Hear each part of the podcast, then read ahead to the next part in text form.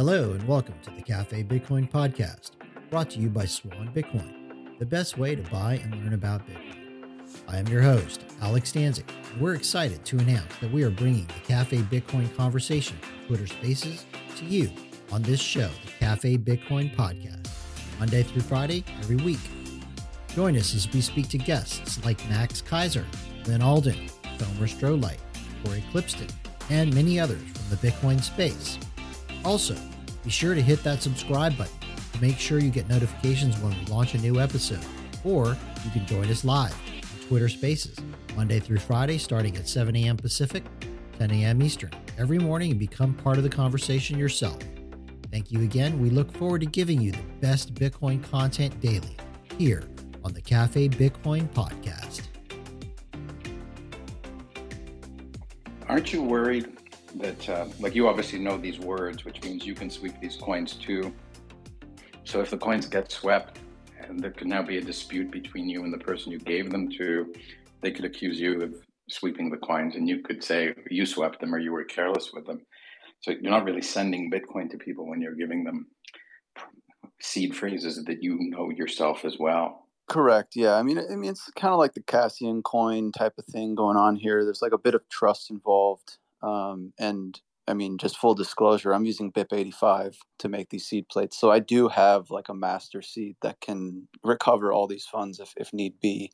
I'm not storing the uh, the child seed phrase. I'm just I just have the master seed phrase myself. So like it is, you know, obviously it's a trust based model, um, and I'm only giving these to people that I trust and probably trust me, hopefully. But I do expect them. I mean, you know, obviously, I'll give it to them and say like, "Hey, sweep these as soon as you get a chance to make your own seed phrase." Blah blah blah blah. I mean, it's kind of like this gets them going on like the whole idea of like, what is a seed phrase? How do I recover funds? You know, and I feel like it gives them a little incentive to learn that uh, sooner than you know just giving them Bitcoin.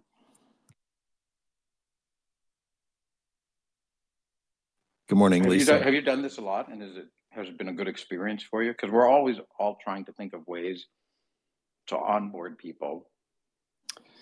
Yeah, I've done. I mean, I've done it a, a few times with uh, friends and family. Um, like I said, I didn't have like the you know I just gave them the no plates like straight up without the seed phrase covered, and I think most of them I actually haven't checked, uh, but I think most of them didn't sweep the funds. They just they just put the you know through the seed plates probably in like a drawer or in, in a safe or whatever. I told them to put it in a safe if they have it, but um, now with the seed phrase covered, I feel like it'll make it a little bit more mysterious. it'll be like, hmm, what is this thing that's covered? And they might, might get a little more interested. Hey, Um, but who knows? hey, Wicked, just just put it on, just put it on YouTube and tell the three people that you want to give it to. It's like whoever swipes it first gets it.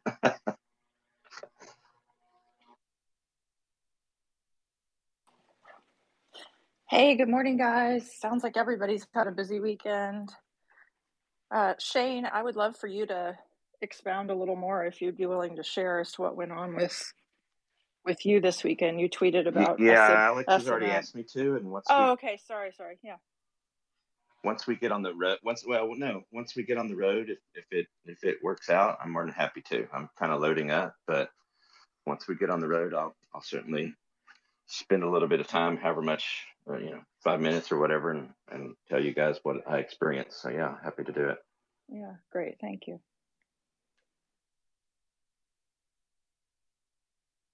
So, I I found a new coffee.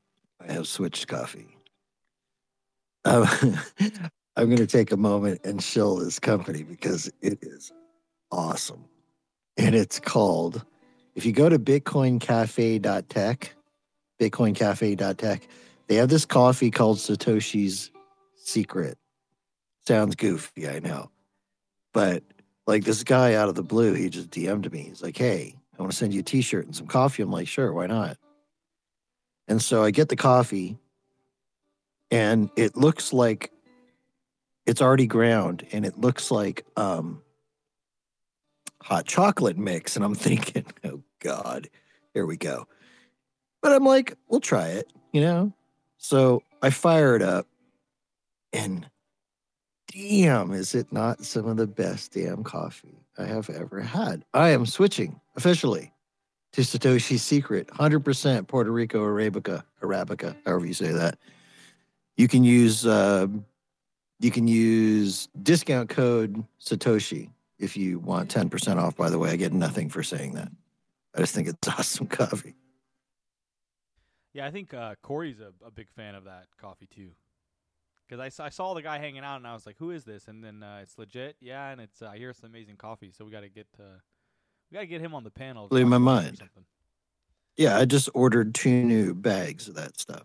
Fantastic. Oh my God! And here I am. I'm drinking Nescafe Gold, um, and I claim to be a Bitcoiner. I, ridiculous. I I must repent. well, you know, the military standard for coffee is does it have caffeine in it? And if so, how much? Like if you saw how we made coffee on the ships back in the day, man, it- would it's pretty disgusting. They've got these gigantic, you know, these gigantic I don't know, what are they like 10 gallon, 20 gallon brewing cisterns and they never clean them. It's disgusting. You guys be horrified. I mean, it, it might be in the spirit of, of Bitcoiners, but back in college, um, I couldn't really afford coffee, and so I would just lick caffeine pills, which which is much cheaper. Um, but uh, yeah, um, that's what I used to do. So I mean, yeah, save the satoshis, I suppose. You could just lick caffeine pills. When I think of the money I've wasted on stupid, frivolous things, it far exceeds all the money I might have ever saved on buying cheaper coffees. Yeah, can you believe that? What is it now? Like a Starbucks coffee costs like sixty thousand satoshis or something like that. Is that right? Did I get that math right? I don't didn't know. want to be the 30 guy no, who, like, 30,000, comes in and all this, But I went to the grocery store yesterday, and a bucket of watermelon was like ten bucks. It was crazy. Just my little complaint about the grocery store prices. I don't I noticed remember. coffee went up like four or five dollars at, at the stores in my area. I don't remember what website it was, but there's a website out there somewhere that uh, you could get caffeine and everything. And one thing I remember I bought way back in the day was caffeinated soap. So you could basically get caffeinated as you're taking your morning shower.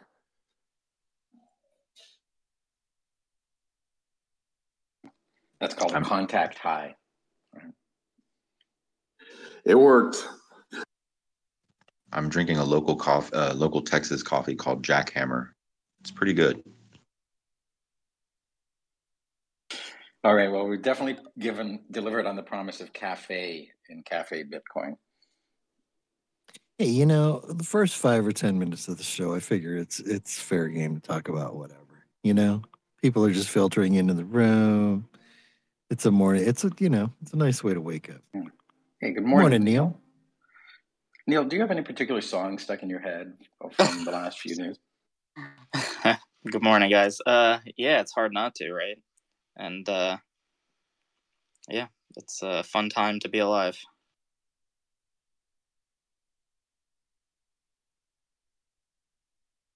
I was on a group call yesterday, Bitcoiners, that uh, for a private a private group that I'm in, and when it was over, I wished everyone um, may may all your stars continue to rise.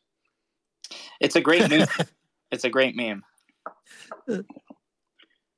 Hats off to uh, to Neil. His uh, website FOMO21. He you were fast with the uh, the shirts, my man. That was you're really quick. It was good. It's a good one. Yeah, no, definitely. Actually, uh, thank you for plugging plugging the site.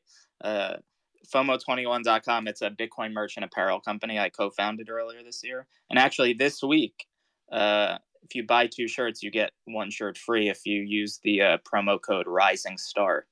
So there you go. That's not. That's actually not a joke. that's that's actually a real thing. So yeah. I love it. I could. I'll pin that if you. don't- Unless you don't. Is it okay if I pin that really quick or to the top? Yeah, I by don't all know. means, man. I don't know the yeah, yeah, rules of, Of course. rules of the uh the room. Thank you for asking. That's very polite. But yeah, Yeah. absolutely. Well, I hate when I'm like running a, a room and then someone like posts something and then takes away from what we're talking about, but whatever. So anyway, what you're saying. there you go. Sometimes people will pop up just at random just so that they can post their crap. But you're like you're like family around here. Oh, Like, thank you. I appreciate it. And I believe you have coffee mugs, not just T-shirts. If you're staying on, if you really want to squeeze in, if you're staying on topic. yeah, we have coffee mugs. Basically, any anything you could think of, and if we don't have it, DM me, and I'll see if we can slap one of our designs on whatever product you'd like. Yeah, I like that Nakamoto State University shirt. Thanks. Yeah, we have it in a bunch of different colors, so it's not just the gold lettering, but I think it's there's a navy blue, maroon, um, a bunch of different colors. So there's options. It's funny because we're all getting schooled on all this stuff by the actions of the state. So I just kind of like put it all together. I'm sure you're already there. That's why you made it, but I think it's pretty cool. The Nakamoto University Yeah. one. Yeah. Um, I was kind of inspired by another design I saw. It wasn't didn't say Nakamoto State University, but it was had like a similar theme, and I'm like, oh, I don't want to. I'm not going to just use this other person's uh, design, uh, but I'll, I'm going to make it into my own, and that's kind of how it how it happened. It's one of our best selling ones on the site. I think it's because like because we have it in so many different colors, like people are able to like match it to wherever they went to school um, with the color schemes.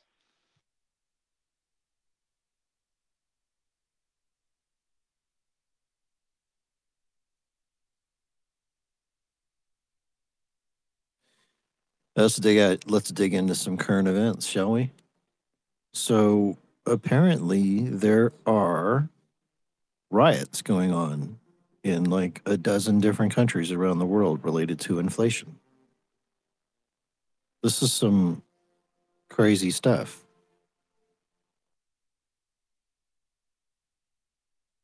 Yeah, I always wonder. I with saw the- Sri Lanka. yeah, I always wonder with the internet, like, what what's real and what's not. Like, is this like a group of a hundred people in countries of a million people, and no one else cares about it? And I'm not talking about Sri Lanka specifically, just in general. I just feel like we have to be careful, but it does seem like a lot of instability all around the world. Yeah, not all okay, I take it back. Not all of it's inflation related. Like that stuff that's going on in the Netherlands is um one of these situations where the government is trying to shut the farmers down. They're trying to get they're trying to force the farmers to sell their farms to the government. Because of cow farts, I guess. I guess it, it, but all these things they might not all be related to inflation specifically, but they all kind of reinforce why Bitcoin's so important, right? Just um, not, you know, being controlled by the state and having your independence. Yeah, I feel like it's all related in the aspect of proof of stake. You have proof of stake governments, fiat governments that do stuff to you really without your say, pretty much. Same exists in the money. And I think it's basically what's the word I'm looking for? It's corruption. Yeah, all these things like to people like us make Bitcoin seem so obvious. Um, it's kind of crazy how it's not more obvious to other people. But money is a hard thing to really understand because we we all are not all, but most people are super. Um, I guess like arrogant and they think they understand money because they have dollars in their wallets right? They're able to spend on a daily basis but really understanding like what makes a good money the, the qualities and characteristics and a little bit of the history of money is such a blind spot for people. They don't realize that having a money separated from state could really help alleviate a lot of the uh, problems people have. I, I think another one of the major connections between these protests and Bitcoin is the issue of energy. And Sri Lanka, from what I understand, really collapsed on the basis of the, the environmental policies that restricted access to energy. What we're witnessing in Western Europe is fear of, you know, the Germans are saying they're going to turn down the heat this winter if you're renting a house or if you're living in a rented apartment. and Bitcoin's connection to energy, looking at it favorably rather than as destructive, is a connection to reality that I, I think the philosophy of politics has gotten completely detached from. Like, we need energy to live, energy is life, and carbon dioxide is one of the key uh, molecules in life itself. It's, it's what trees are made of, it's what plants are made of.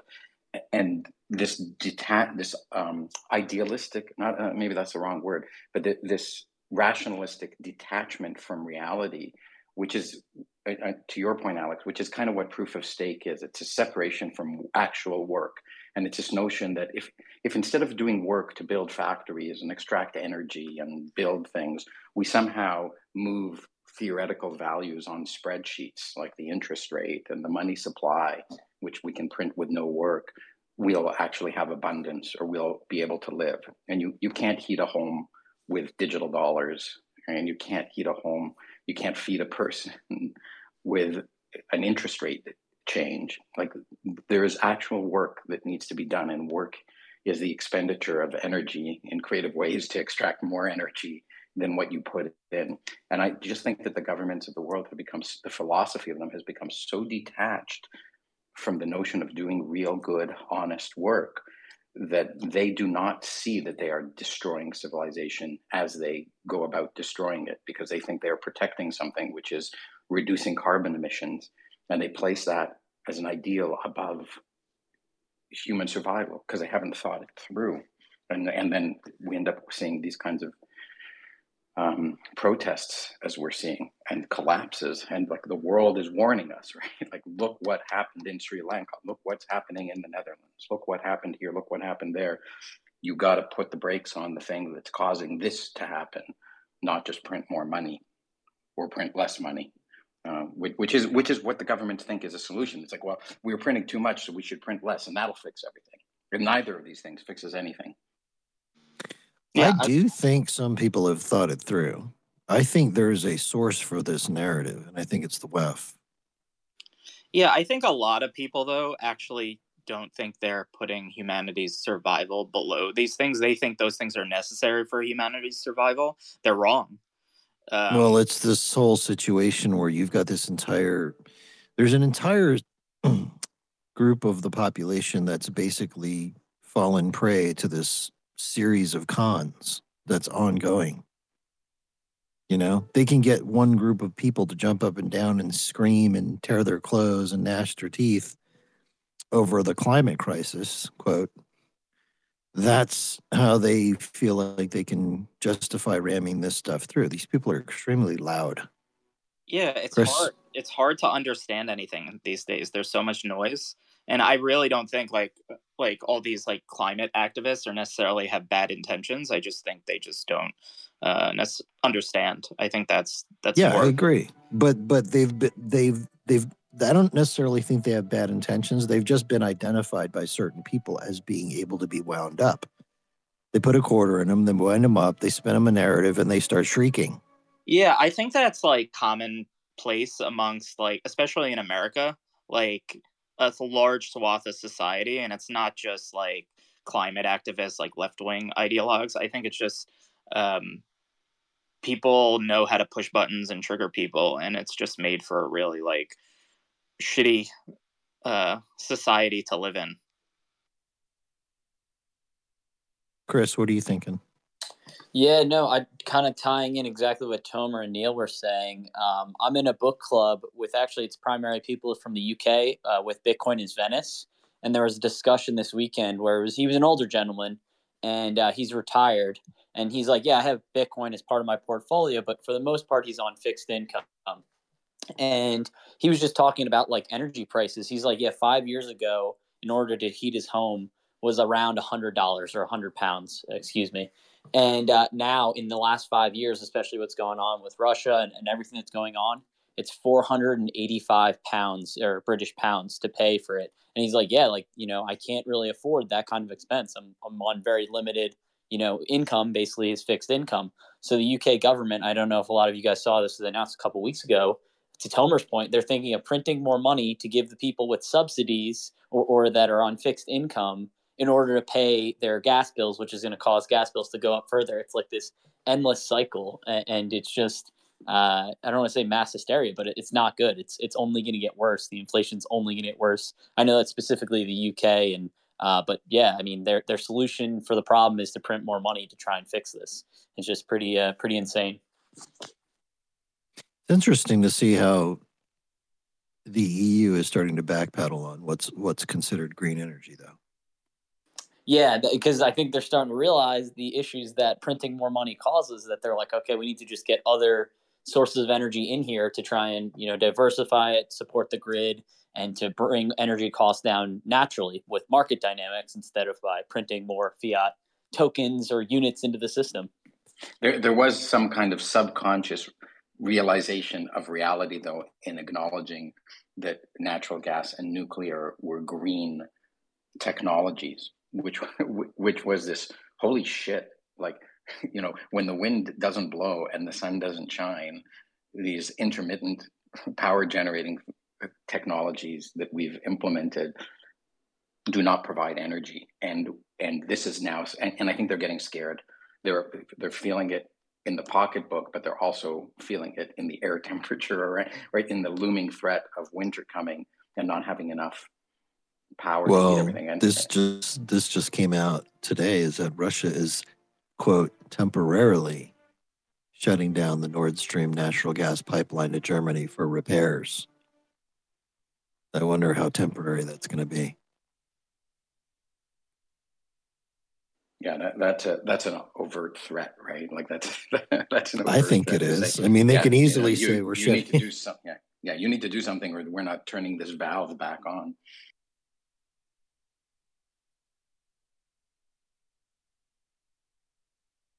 It's fascinating. It's like we're in this era of the human race where the whole um, wavy hands thing, smoke and mirrors, house of cards, whatever you want to call it, like these folks that have depended upon manufacturing a narrative.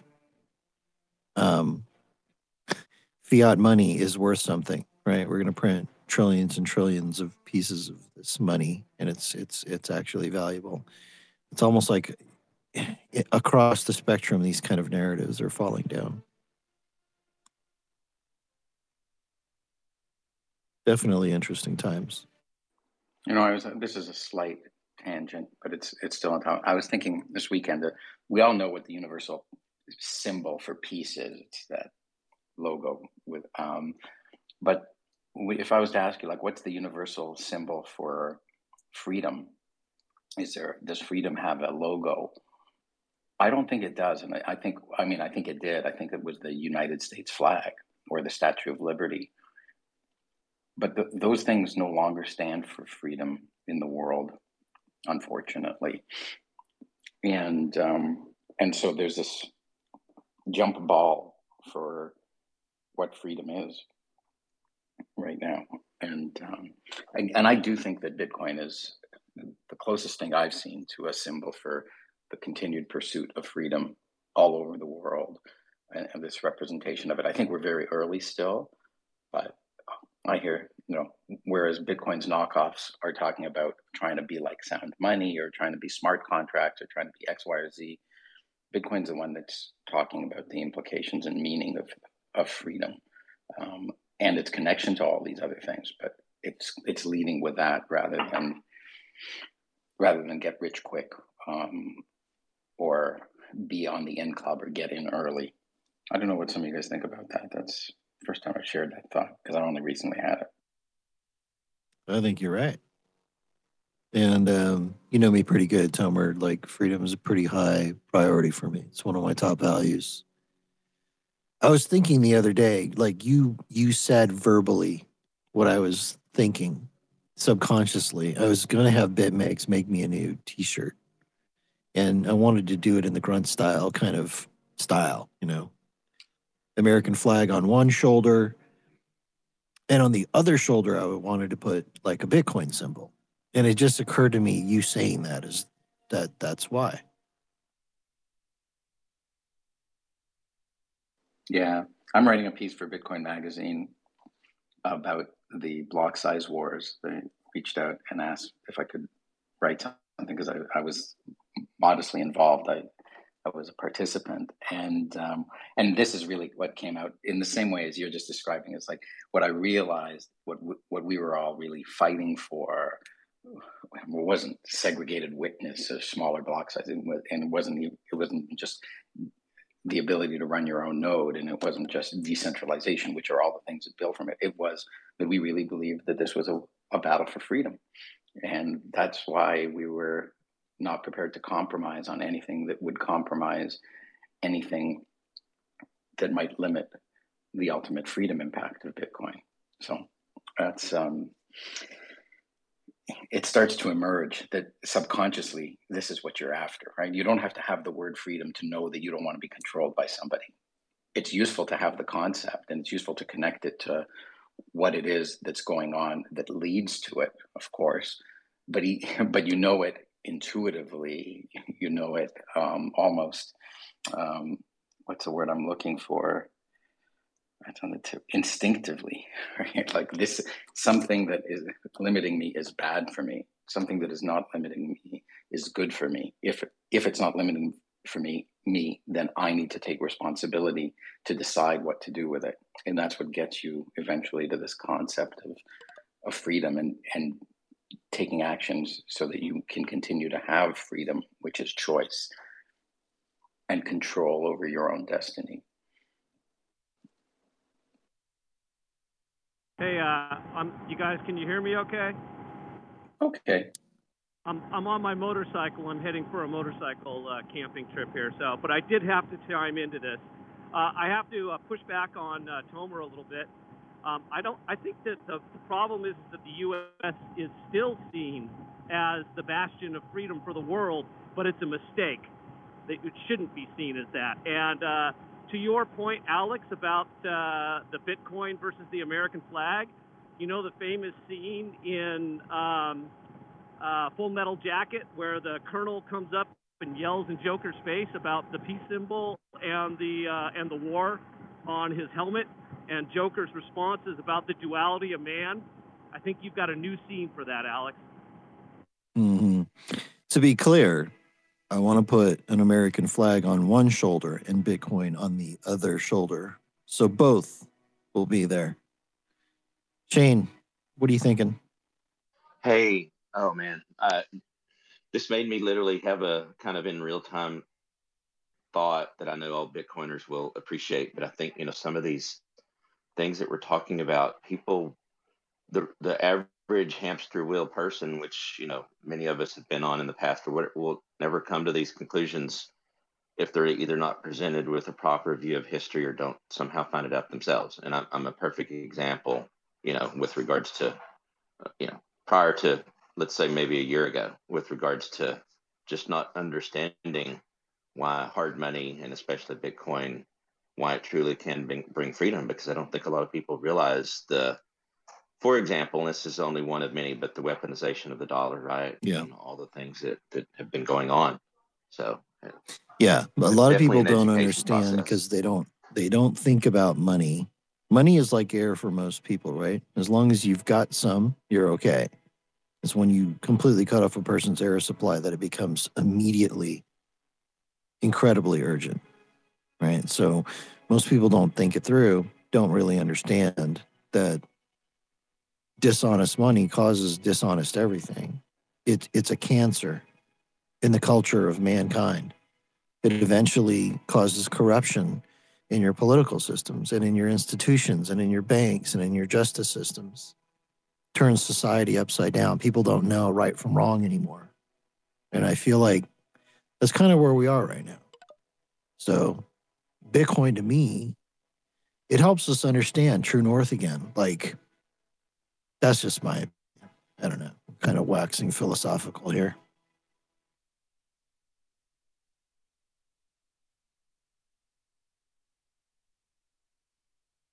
What's up, BJ? good points, Alex. What's up, guys? I'm just leaving uh, from spending a night in what I call the city of romance, Newark, New Jersey in an industrial parkway and uh, heading back up to Canada. Um, just wanted to touch on something you just said, Alex. You know, when you when you talk about when you essentially get rug pulled from your money and you don't have access to it. Um, something interesting just happened last week. In Canada, we have a duopoly on technology. Bell and Rogers essentially run our entire internet infrastructure, and Rogers was shut down for a day. And Tomer can you know confirm all of this. And so not only did people not have internet, but the banks didn't have internet. Uh, there was no debit transactions in half the country. Uh, I have a friend of mine who lives in Florida. He couldn't use his credit cards or his debit cards or any of that stuff. And I said to him, Yeah, how do you like how it feels?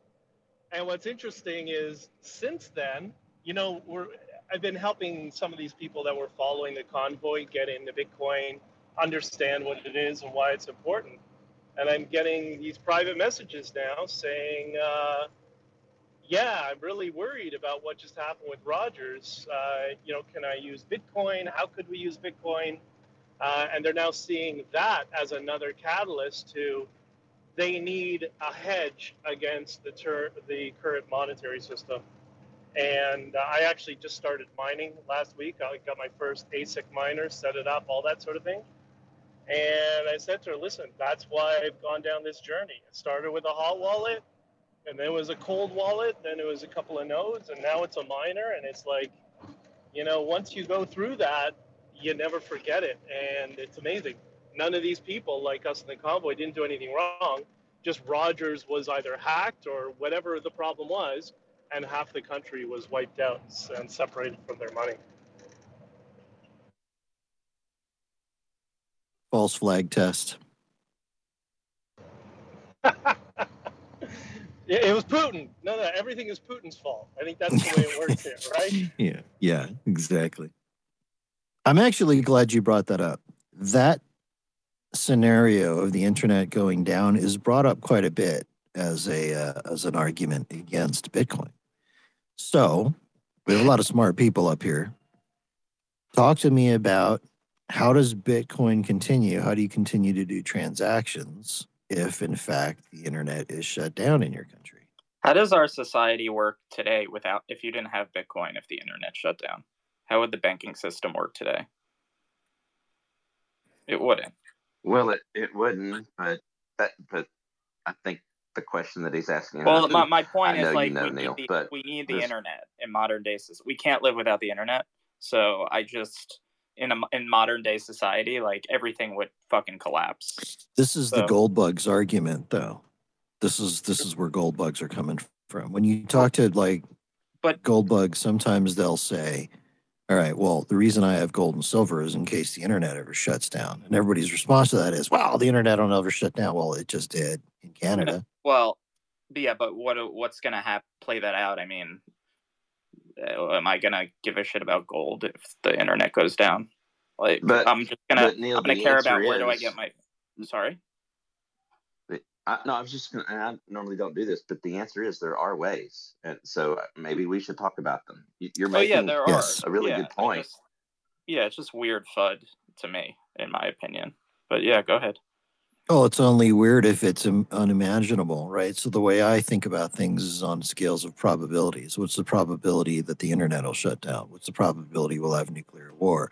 What's the probability of the probability of this, that, or whatever? And then you can build your risk stack based upon that. But to just put your head in the sand and say, "Well, this probability doesn't exist," I don't think is is a rational no, way. No, no, that's not what I'm saying. I'm saying if that probability like happens, we're fucked like everyone like half well, the population yeah but that's not a that's that's not an intellectually gonna like die because of that's not an work. that's not an intellectually rigorous response to the to the issue. Let's we got a bunch of cans here. Let's let's go around. Uh i don't know who was up first. I think i might have been yeah i'll just i'll just jump in here real quick. So if the internet went down for like a prolonged period of time um, I mean, there there are ways to broadcast transactions, but I think what might be more interesting is, um, yeah, I think the world would quickly kind of converge onto uh, kind of more um, like smaller communities, and trust-based models would start to flourish more than they have recently. And in that scenario, um, Bitcoin might still survive just as a unit of account, and uh, my metal plates might be doing pretty good. I'll be me and my friends will be uh, passing those back and forth and be using offline Bitcoin. I mean, like that's Bitcoin can be offline too, fellas. Like if you have trust, right? that doesn't seem like a long-term solution. And I mean, are you is, of course is this not, yeah. scenario like the internet's down forever?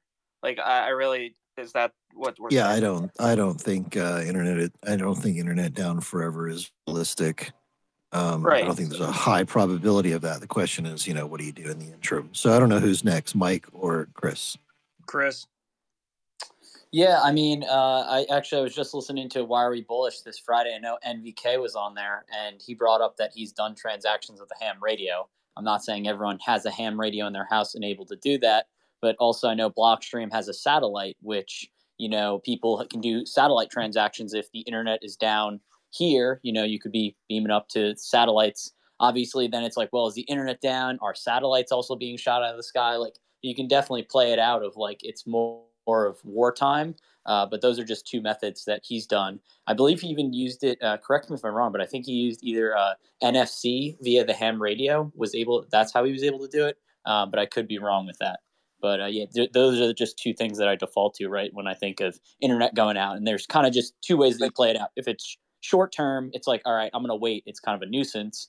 If it's long term, that's kind of when you need to start building out your other scenarios. Maybe getting a ham radio or doing building a Blockstream satellite are kind of the two that come to mind. Quick question. So I know Blockstream satellites are in geosynchronous orbit. Are they a lot harder to shoot down than regular satellites? Uh, I'm not sure. I, I'm not a, a ballistics expert or aeronautical engineer, so I guess I'll default that to someone else. I would imagine they are because they're a lot further away. But that's just a yeah. I don't know for sure either. I just wanted to bring up to the topic as well. Like, wh- wh- I agree with Neil's kind of like take and point. It's like if it's if that situ if this scenario that we're all kind of pontificating on were to occur, it would very much be brief. But uh, at the same time, if we're gonna like pontificate on the internet going out, um, I don't know how many of you guys have been in like a, a region that has lost power. Like the eastern portion of my state lost power in 2020 due to a like an intense windstorm. And if you don't have power, you don't have internet, and there is zero transactions occurring, regardless of whether the internet is there or not. So it's just, it's it like, I, again, like the things that I've brought up many times in our conversations seem pretty doomerish, but uh, like the internet stuff, I just is not something that particularly concerns me.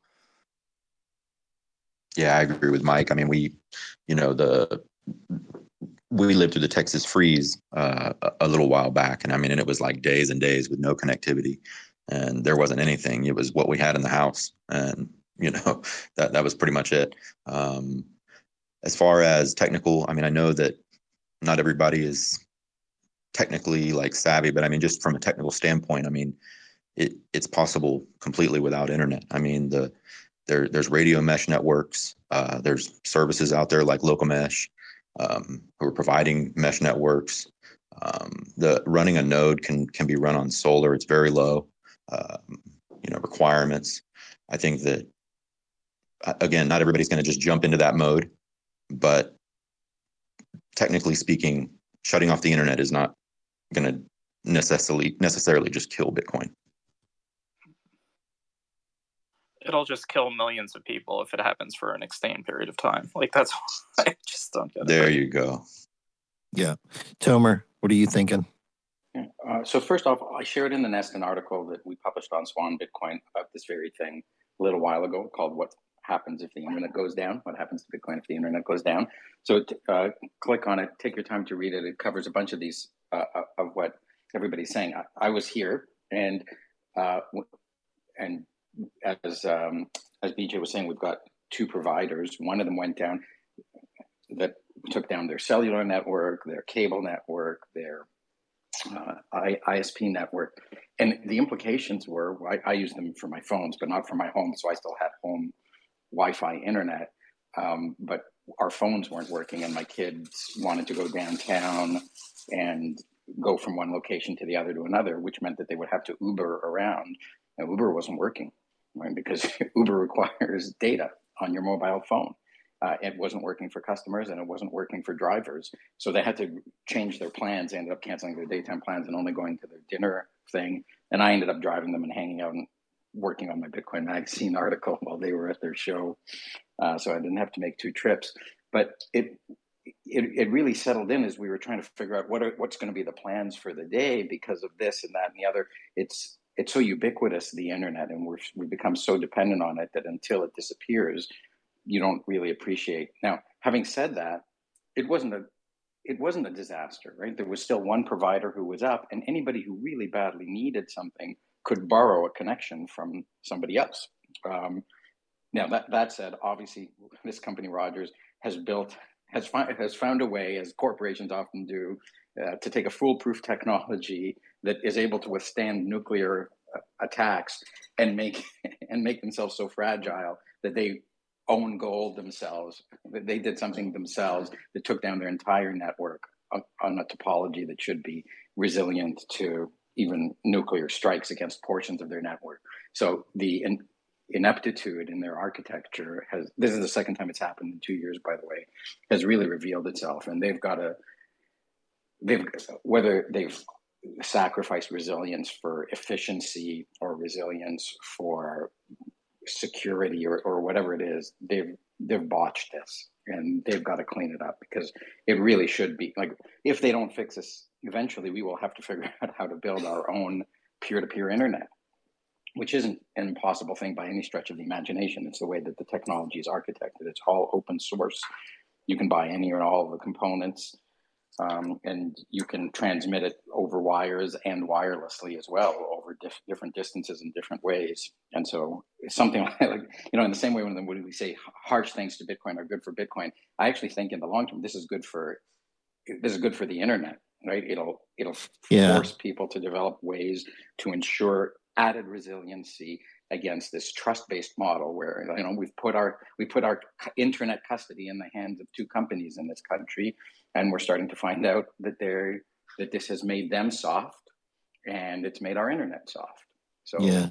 that's what i was thinking. Yeah I, I i i agree with that. I i, I was just wondering that you know how much is this so so we're in this kind of shift in a lot of areas. The, the human race is moving towards decentralization in a lot of ways. Countries are disconnecting from each other. The international sort of commerce system is disconnecting in some ways and become si- becoming siloed off. Human beings are becoming more resilient. That doesn't mean we're becoming disconnected from each other, but I think humans are moving more towards how do we do some of this stuff on our own. I don't know who's next. We got a lot of hands here. That's a prompt for you guys to just jump in. Yeah, I guess I can just chime in here a little bit. Um, Bitcoin by design, right, is a peer-to-peer uh, digital cash, and really, what are we talking about? Uh, it's not necessarily the ability to transfer Bitcoin uh, when the internet goes down, but rather because we can do that on with paper Bitcoin, we can do that with Coldcards, we can do that with all sorts of things. It's the idea of receiving a payment and knowing that that payment is confirmed on chain. And what that means is you need fair block propagation. Even without an internet, yes, the idea of Blockstream satellites have been brought up. That's a block propagation scheme. But ultimately, what we're what we're looking for is much smaller networks that operate on that peer-to-peer scheme. Um, and if you look at like the Pacific Northwest, uh, New York City, there are uh, peer-to-peer mesh networks that are growing, uh, not only out of necessity because a lot of ISPs don't service a lot of these areas or they service them very poorly, or there's only one major ISP competitor in that area. Uh, these networks are popping up. But what we're looking at is block propagation. One of the beauty of Bitcoin's design uh, is that you can independently distinguish between uh, a, a chain of lower work versus a chain of higher work. Uh, how much how much thermodynamic security, how much hash power uh, has been accumulated on one particular chain or not. So the internet going down, as long as you have some degree of fair connectivity uh, to one of these peer-to-peer networks and a block propagation scheme, you can verify that a payment that you have received uh, is in the chain of higher work. Um, and and that that again does not negate the entire idea of paper Bitcoin, right? Uh, if you have confidence that your Coldcard, uh, the private key has not been dumped, for example, when you when you got that Coldcard, or when that Coldcard was handed over to you, or when the paper Bitcoin handed over to you, uh, you have confidence that, that key has not been revealed you, you don't necessarily even need the latest blockchain, uh, the latest tip of the chain to confirm that that payment has been received. So long as you can uh, be certain about the security of that private key and you see that transaction sufficiently deep in the chain, you have a high degree of confidence that it is a valid payment.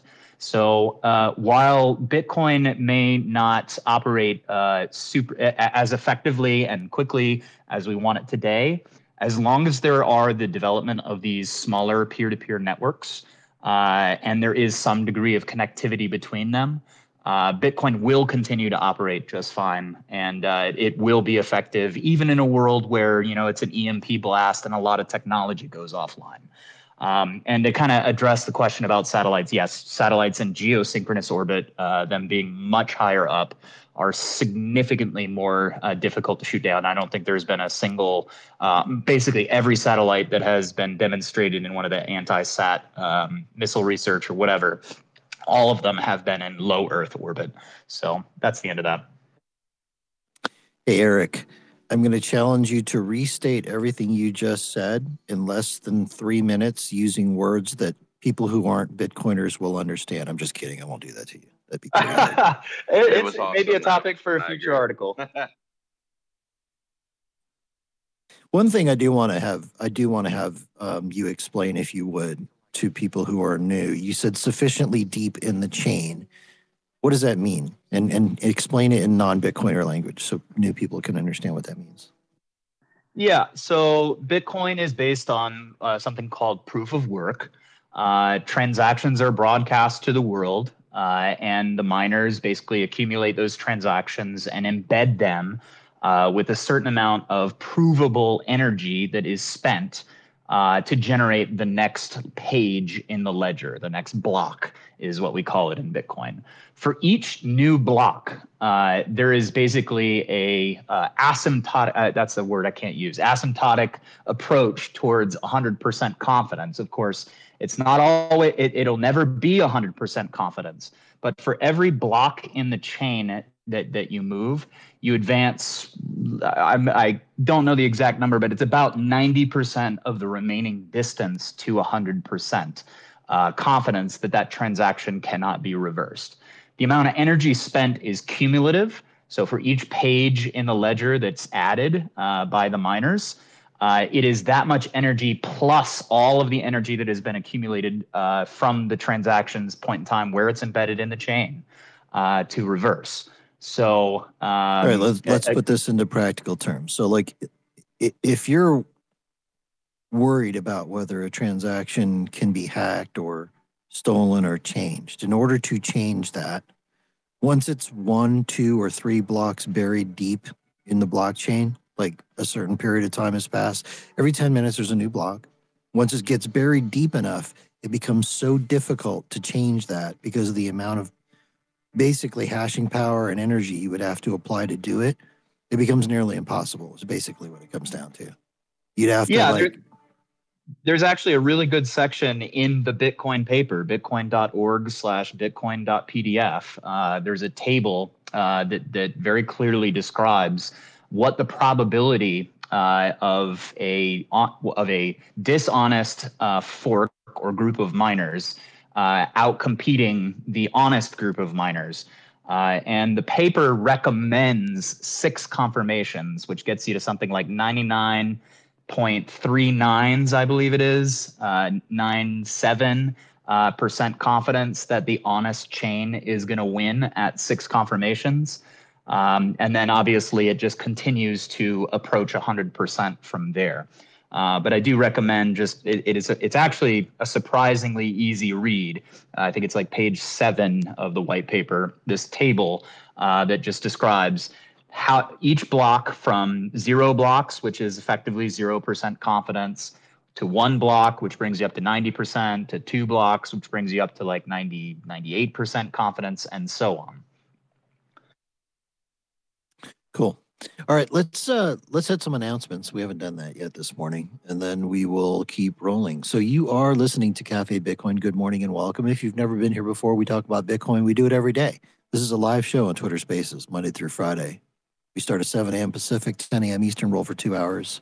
Great place to get your morning news on Bitcoin, to learn about Bitcoin. If you're new to Bitcoin, you want to learn about Bitcoin, this is a great place to do it a preferred hangout for some of the smartest minds in Bitcoin to just chill, talk about what's going on. If you can't catch the live show, it is also a podcast up on Spotify and Apple. You can throw myself a follow or Swan Bitcoin to be notified of when those drop. I work with Swan Bitcoin. Swan does some pretty cool stuff. If you want to give a gift of Bitcoin to a friend, family member, colleague, enemy, you can do that. SwanBitcoin.com slash gift. Swan also does this thing called the Bitcoin benefit plan. If you're an employer, you want to give Bitcoin to your employees and orange pill them at the same time, Swan will work with you to create like custom education. It's pretty cool. Um, also, we have an app now, swanbitcoin.com slash app. It's in beta. That's why it's not up in the stores yet. But if you want to check that out, you're welcome to do that. And let's keep rolling.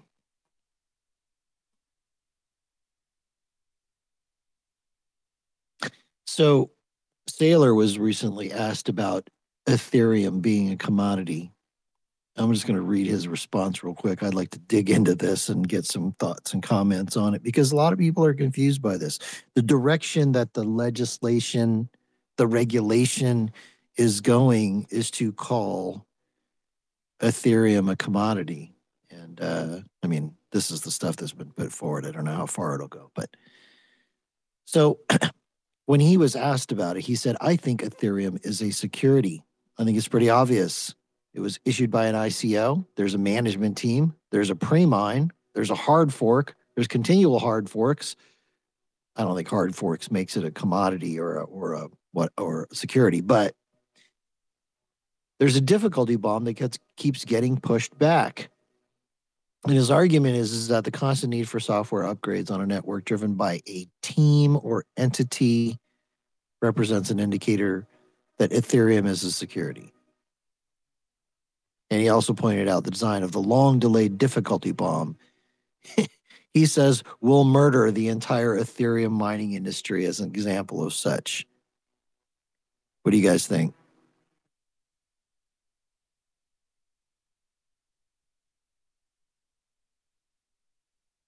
So I, it's my understanding from some inside sources that the SEC is fairly pissed off that they missed the statute of limitations for prosecuting Ethereum and its founders as a security. Um, so the commentary that it is a security uh, does not surprise me, but the reason we don't see so much regulatory action against it is purportedly because of the statute of limitations. I think at the time the statute of limitations was five years. And kind of in response to that, they lowered that expectation down to three years after the fact. But that still doesn't uh, bode positively uh, for Ethereum being prosecuted as a security. Uh, with regards to it being classified as a commodity, I think that's just wishful thinking. Um, I, I, think the demonstration of control with regards to the hard forks um, that that is a objective demonstration of control, which is just the icing on the cake for me uh, with regards to classifying Ethereum as a security.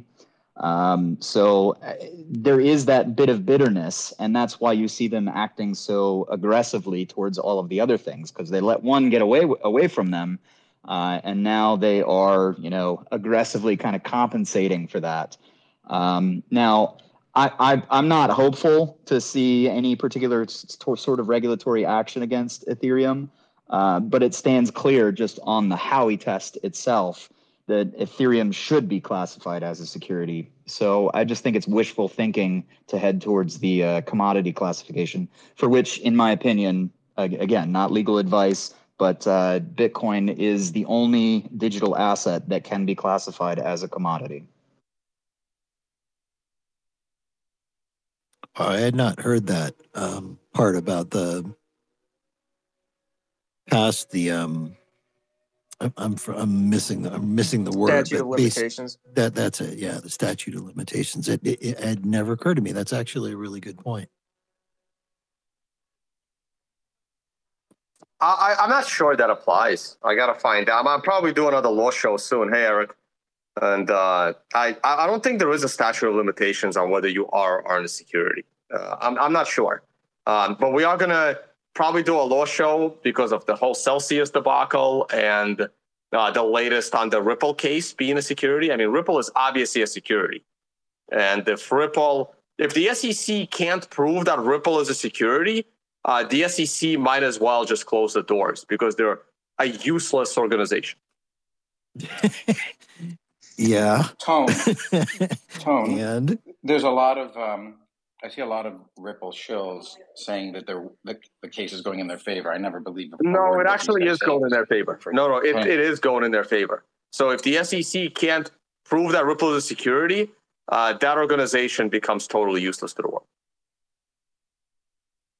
So, from a legal sense, though, there's there's two attack vectors here. One is, and, and this is something that we're seeing a lot of now, is you're starting to see class action lawsuits against various different coins and their founding teams. And the very fact that they're identifying people in these class action lawsuits tells you something about the centralization of these things, right?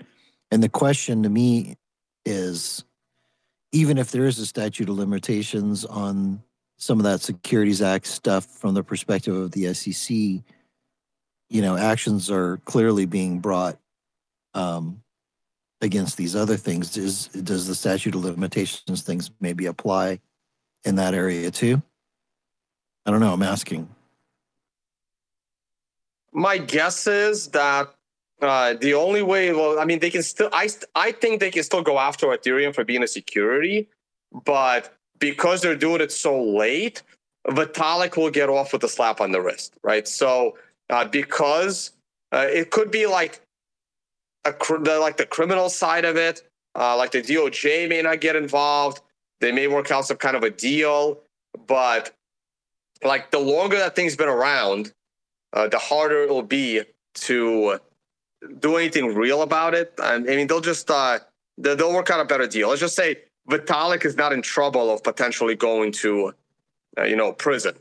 But uh, if, they went after him hard, uh, right after the DAO hack, and them reversing transactions, and the SEC would have been like that second punch to take Ethereum down while they were down, and then all the Ethereum people lose their money and the blockchain implodes uh, because the SEC kind of went in that direction uh, when they could have during a DAO hack. That was Ethereum's most vulnerable moment. Uh, at that point, I think there could have been some serious consequences to the Ethereum team. But at this point, like nothing's going to happen to Charles Hoskinson or uh, you know the other founders of Ethereum at this point. But they can still go after them. But I don't think they're going after the people at this point. They just go after the protocol.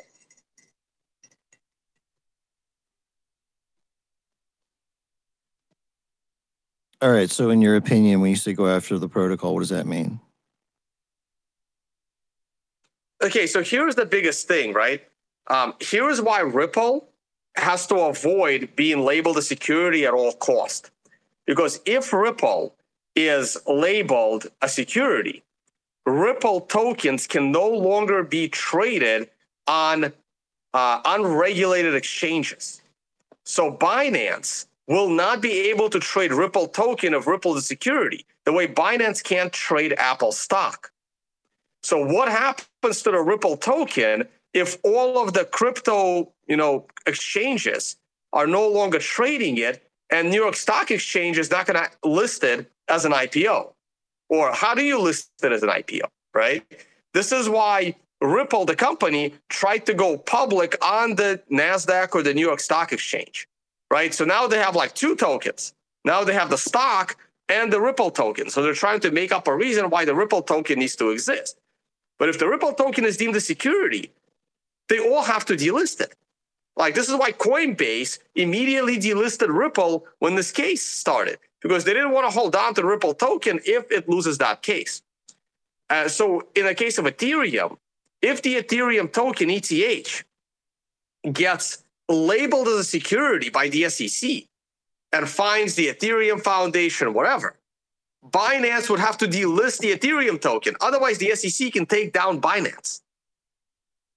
That's that's the big issue with them being classified as securities. Okay, well, let's say they get classified as securities. Can't they register as securities and then the exchanges become the exchanges would have to do something too there, right? Well, right, but like the Binance would have to be a viable exchange. So, like the New York Stock Exchange or Nasdaq. I mean, that's they, not. An, They'd have to agree. They'd have to agree to be fully regulated as an as a securities dealing exchange. Exactly. So then, if Binance wants to trade the Ethereum token, they now have to delist the other three thousand shitcoins, right? So either you're trading securities or you're not. I see. So it's not quite as simple, right? As uh, is this one thing a commodity or a security? It's if any of these things get flagged that way, it could, if I'm understanding you right, blow up that whole ecosystem. Right. Uh, again, I'm not a lawyer. Uh, I don't see Joe in here, uh, but we but we've been talking about this on my show for quite a while. That's the biggest risk. The biggest risk in the crypto space to the shitcoin casino is if you are labeled a security, there's nothing wrong with that, right? But you no longer have access to the shitcoin casino.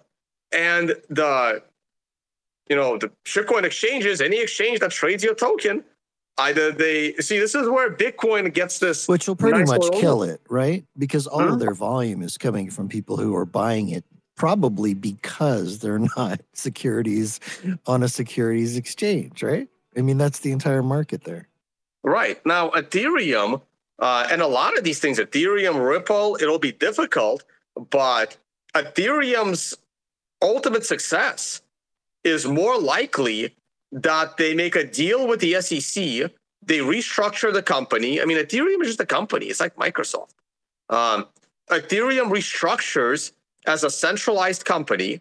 They convert the Ethereum token into an actual security and get it listed on the New York Stock Exchange or the NASDAQ. Now, they would have to make these deals in place. They're not going to just go out there assuming that NASDAQ's going to list them. They would have to, you know, they would have to, Vitalik and maybe one or two other people would have to go into a room with the SEC, with NASDAQ representatives, with, you know, other broker dealers, whatever, and they have to come up with a plan. How do we restructure Ethereum as a company like Microsoft and convert the token into a viable security with assurances that it would be listed on the NASDAQ as the stock of the corporation Ethereum? That could actually save Ethereum because nothing being But built on Ethereum needs decentralization other than scams, which is most of them are. Tone. Yeah. Uh, I got a quick question. So it wouldn't it wouldn't trade 24/7 365 though anymore probably, right? So that's Well, no, I it, prob- no, it probably point- will. It- no, he. Okay, go ahead. Well, I was going to say, does that even matter? I mean, now you're you're talking about it's literally converting back into the fiat system at that point. It's going back to legacy finance. It's like what a what a mess that would be. Wow, that would be a complete what we call Charlie Foxtrot. Some of you know what that means. So Yeah, don't, don't forget uh, that uh, the SEC did file suit against Coinbase, uh, listing something like 20 or 30 of these, you know, shit coins uh, as unregistered securities. So, uh, you know, lawsuits are ongoing. Uh, these exchanges are being put under that pressure. And yes, the vast majority of them are just going to end up paying fines. But I think Tone is right with regards to the dichotomy. I mean, you're if if Ethereum does get away, uh, whether it be statute of limitations or you know through just backroom handshakes or whatever, uh, that dichotomy, these exchanges are going to be forced to either trade all of these actual unregistered securities and shitcoins, or they're going to trade Ethereum. And uh, I, I think that time is coming. I mean, the lawsuit is already in place against Coinbase, and I would not be surprised. I mean, I, I, I don't particularly follow the legal sphere that well, but um, I would not be surprised if other lawsuits have been filed or in the process of being filed. Yeah, so I want to two two more points on this. So the 24 hour trading. So there are a couple of things that the like the world of Bitcoin, the crypto exchanges, uh, the fact that stocks only trade seven hours a day and commodities trade pretty much 24 hours for five days. At this point, there's no technological limitation why Apple stock is not trading 24 7. Okay. And it's nice to take the week, get the weekend off, but then you have this, you know, gap volatility. So it's very possible that in five to 10 years, all of this stuff is trading 24 7. Like that is that there's no technological limitation there. There was never a technological limitation to the three day rule. You know, the that's that's the whole thing that T0 was trying to solve, right? It's a regulatory thing. I mean, the only thing that's preventing Apple stock from trading 24 7 is regulation. It's the, the exchanges can do it, the brokers can do it, right? So uh, I think So that it is is it coming. regulation that sets the business hours of the exchanges in securities. Well, there's no technological barrier, right? So All right. Well, I'm, I'm just trying to. I'm just tr- not necessarily. It could just be a policy thing. A lot of a lot of TradFi institutions do things that don't make sense because it's it's a tradition. No, but that's but that's regulation to me, right? I just kind of summed it up. Like it, there's no technological barrier uh, to prevent this anymore, especially uh, uh, right now. Well, Like back in the day, you know, back in the ticker tape days, this would have been a lot harder to implement. But um, now now it's a lot Yeah. easier. So also don't don't forget, you know, the it's also crazy, but what FTX is doing, right? So uh, these companies are becoming very wealthy. Like FTX has their brand on a stadium, and FTX, uh, you know, donates a lot of money to the Democrats, uh, and uh, they've been completely like they don't have to worry about you know the government coming after them. Maybe when the Republicans come into power, we'll see. But uh, something like FTX, uh, hey, if they make enough money, I know they have a shitcoin as well, which is why I'm not a huge fan of the exchange, just like Binance. But hey, FTX could buy a real exchange. Like they could go and try to buy the New York Stock Exchange. I don't know. Maybe that can happen in the future. Wow. They're they're also trying to tokenize stocks, right? So I mean, I don't know how far they'll get with that, but they they started it and then had to shut it down. I believe FTX. That is. So it, it's also possible that one of these, uh, you know, shitcoin casinos does get a real license to trade securities as well as crypto, and uh, that that could only be done with enough political support, right? So you fund the right candidates to get into office to write you favorable regulation. And FTX is Well, I doing that very well. I suspect, based upon what I've seen Gensler say, that that's actually what their intention is. They want to get these exchanges to be registered as securities traders or whatever you would call it. So that's not surprising. Interesting the direction this this could all go. The thing you just said about FTX buying an exchange, man, that Never thought about that. That's mind blowing. You're right, though. I mean, they could just buy one, right? And Yeah, that like, would be a signal, like you know, TradFi, nail in the coffin kind of thing. Not necessarily, but you understand what I'm saying. It's an evolution. It's a direct disruption.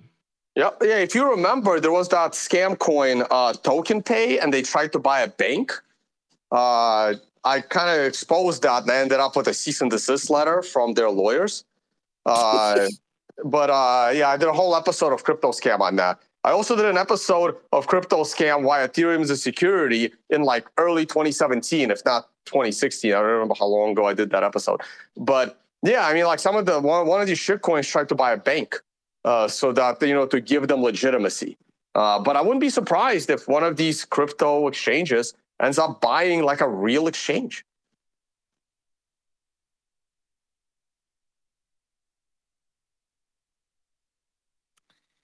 Interesting thoughts to entertain there.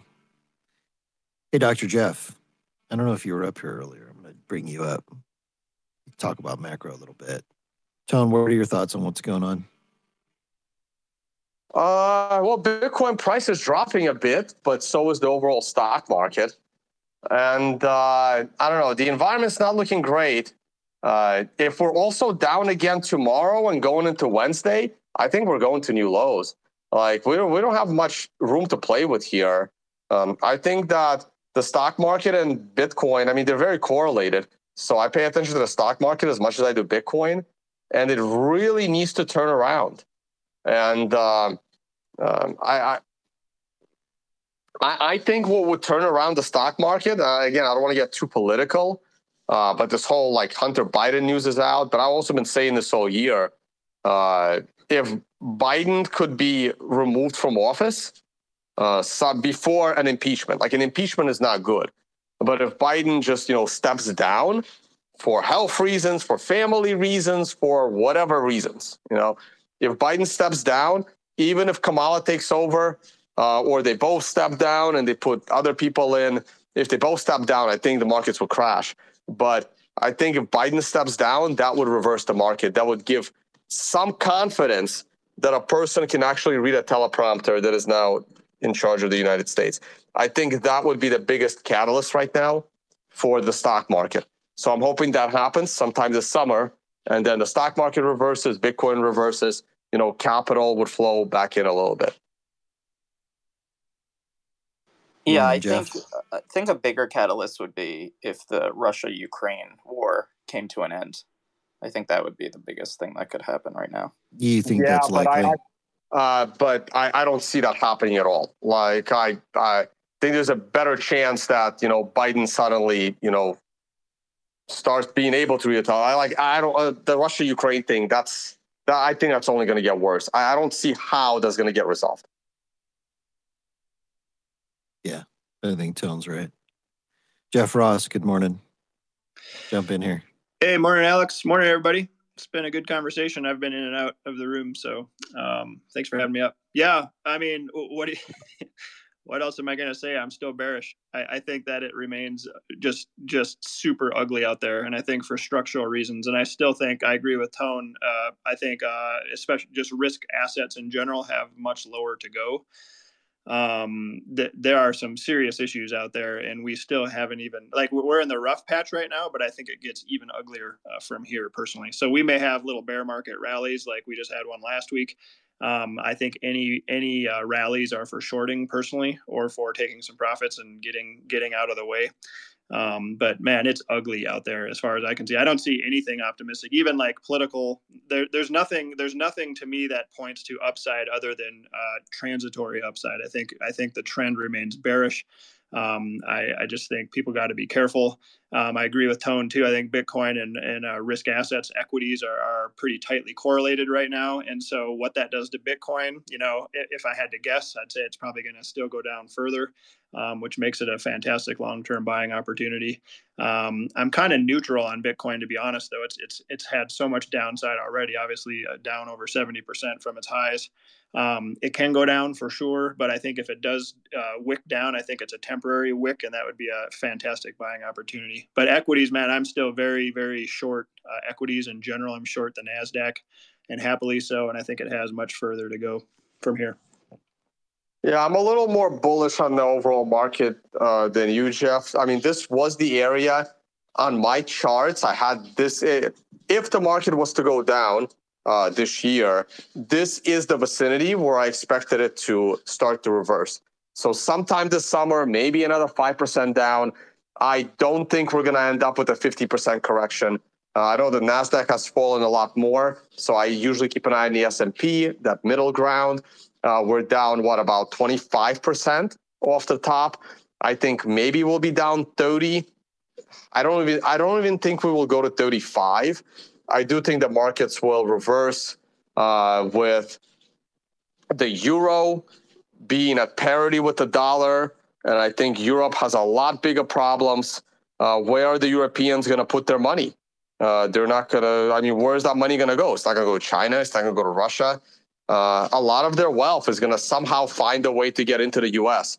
So I think the dollar will keep rising, and a lot of that money is going to find, you know, safety in U.S. companies. Yeah, I agree with you. Except I think that uh, I think most European money is going to go into U.S. Treasuries, and I think the dollar strengthens. I think Treasuries strengthen and yields drop, but I, I don't know that uh, it'll support equities very much. But who knows? You might be right. We'll we'll see what happens. I actually think you'd be crazy to put it in treasuries. I think that government debt is currently like the biggest risk on the planet. I would be a lot safer in uh, Apple stock, for example, uh, I'm just not a fan of the U.S. you know social media companies like Facebook because they're do too much censorship. So I'm hoping that the money doesn't flow to them. Uh, but I think new companies are going to bubble up. That I mean, people need freedom of speech. I really think that in the next three to four years, uh, like Facebook and Twitter and YouTube, uh, they're they're in they're in a little bit of trouble. At least I hope they are. Uh, How do you fix it though? How do you fix that? Well, uh, it's a challenge uh, because it's that network effect. But eventually, when Twitter, uh, Twitter, Twitter, by the way, has got a lot better, a lot better. Since the moment Elon Musk said he's going to buy Twitter, notice how they're doing a lot less censorship, and it's a lot easier to get a blue check mark. I got it. Yeah, I wonder um, if it's a temporary. Oh, by the way, congratulations on your blue check mark.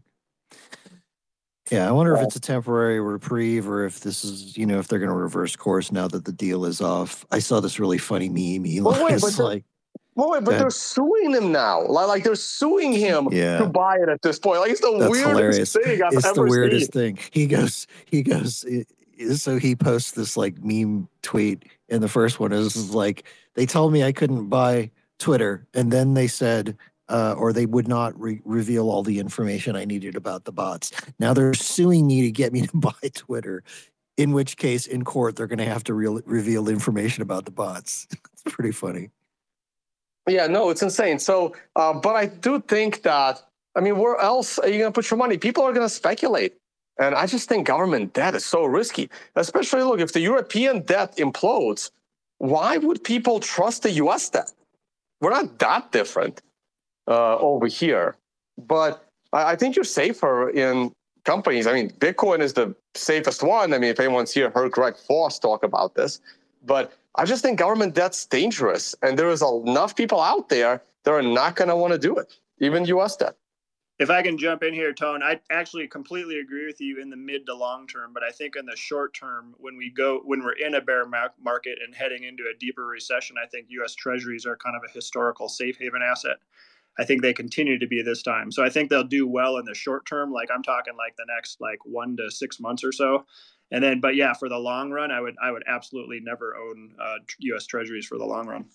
It's kind of like yeah, crowding but- into that crowding into that house where you're you guys have seen that meme where the dog's sitting at the at the table and he's like, "This is fine. The house is on fire. Everybody's piling into treasuries. This is fine. It's all good." Yeah, and also on the short term side, I mean, look how fast the euro is dropping. Like the the, the, the, and this is what I mean. This is why I'm expecting the U.S. stock market to reverse uh, sometime this summer, along with Bitcoin. Uh, at the end of the summer, maybe September, maybe as late as October. And uh, yeah, it's possible we can crash real hard, uh, or just like you know get stuck here for a bit. Uh, but I do think that the markets are going to turn around this year, both stocks and Bitcoin. Uh, I still think stocks are going to make a new all-time high because it's just these comparisons to the big crash. You know, we had we had the big crash in 08. We had the big crash in uh, in 2000 with the Nasdaq, and prior to that, we had the big crash in 1929. That 1987 thing was a little bit weird, uh, but uh, but before you have that kind of crash, you need an exponential rise, and we never had that. Uh, Bitcoin didn't have an exponential rise on the type of scale it did, you know, in its prior three bear markets uh, before that, which is why this one is a little bit weird. But this one also hasn't fallen as much. It's just been kind of deeper.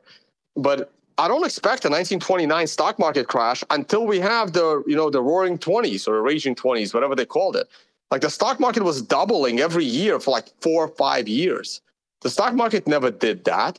So if the stock market, say, doubles or triples in the next year or two, uh, then we can expect a 60, 70% correction of the overall stock market. But that didn't happen. All right, so let's do this. I'm I'm curious about that. Then we've got Shane's got his hand up. We'll go with Shane. We need to do some announcements, and then we're going to go to our featured guests for today. So, just really quick, Jeff and Tone, do you guys think we got another pump wave inbound? Like, is it going to do what you're talking about, roaring twenties kind of thing, based upon additional stimulus eventually?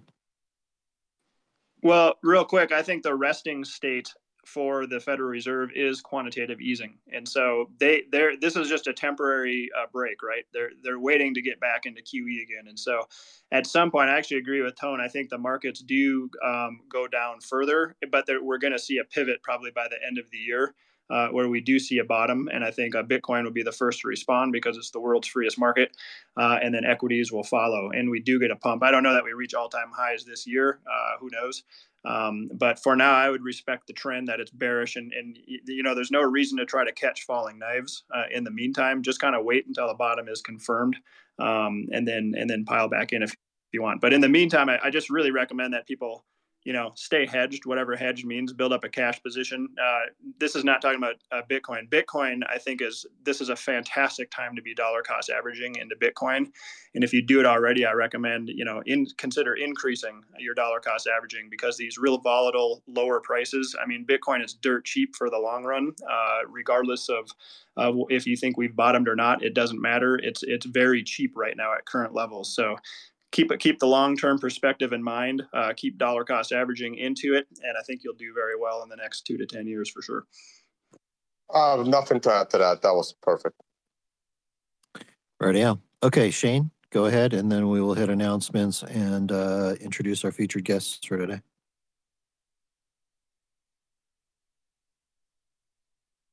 Or not? Okay, cool. Let's just roll with announcements then. You are listening to Cafe Bitcoin. Good morning and welcome. If you have never been here, we do this every day, Monday through Friday. We talk about Bitcoin. It's a great place for your morning news. It's a great place to come learn, prefer to hang out. For some of the smartest minds of Bitcoin to drop in, talk to us about what's going on. Also, a podcast. You can catch it on Spotify, Apple, everywhere you get your podcasts. You can throw myself a follow or Swan Bitcoin to be notified of when those drop. Some cool stuff coming up here in the near future in November. Mark your calendars. 10th and 11th, the Pacific Bitcoin Conference is coming to town, Santa Monica, California. Swan has rented the Barker Hangar. It is going to be an amazing venue, one of the largest, I think, the largest Bitcoin only conference of the year. Parties, events, celebrations, sports. Uh, if you want to come in early and hang out with the Swan team, you can. There's going to be no shitcoiners on the stage, no shitcoin sponsors. Everybody, of course, is welcome to come. It's going to be a great time. Go to pacificbitcoin.la. You can pre register to be notified of when tickets for that go on sale. It's going to be a lot of fun. Right. Our featured guests today Alex Brammer, Kyle Schneps. We're also supposed to have Jayson Browder up here. Not sure where he's at. I'm sure he'll probably be joining us at some point. But these guys are with BTC Vets. So I'm just going to read a recent tweet for that handle. And uh, guys, welcome. So the tweet was Are you a frontline American military intel foreign service first responder? Do you believe Bitcoin is going to change society for the better? Do you want to use your experience and expertise to help enable mass BTC adoption? How about hell yes to all the above? Good morning, guys. Morning, Alex. Appreciate you having us on, man. Morning. All right. I don't know which one of you guys wants to go first, but tell us a little bit about you for those of you for those people in the audience who have never heard of you guys before. Tell us a little bit about you, then we can dive into BTC Vets, what you guys are trying to accomplish there, and uh, roll from there. Sure. I'll do a quick intro and then Kyle, I'll hand it over to you. Alex, appreciate you having us on uh, to talk about BTC. A big fan of, uh, of Swan Bitcoin, the mission you guys are on.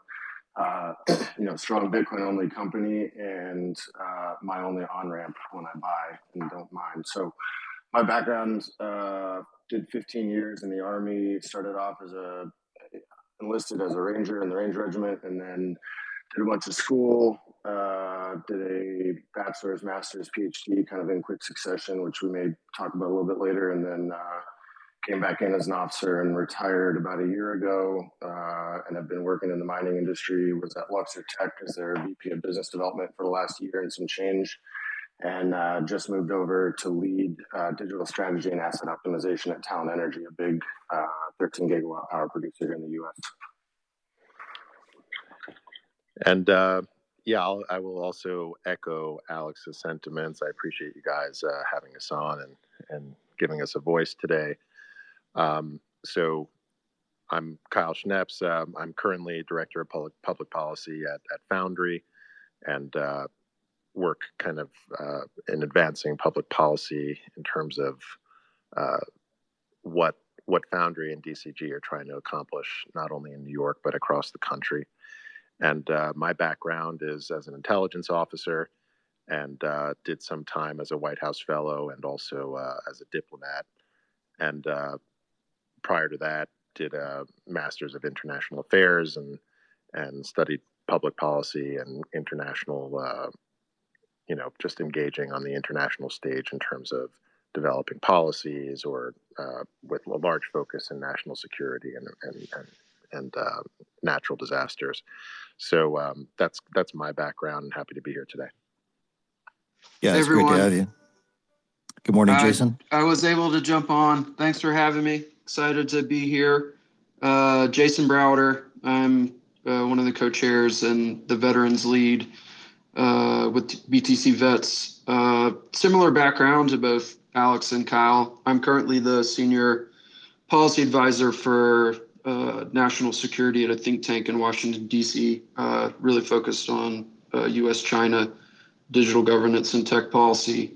Uh, but before that, I was also in the military, U.S. Air Force, and Iraq veteran. got out of service and served as a principal uh, national security advisor to a U.S. senator from New York and a U.S. congressman from Texas, uh, and actually was at the White House with with Kyle um, uh, doing some national security foreign policy work, and now um, helping to uh, build out the community of uh, veteran national security leaders.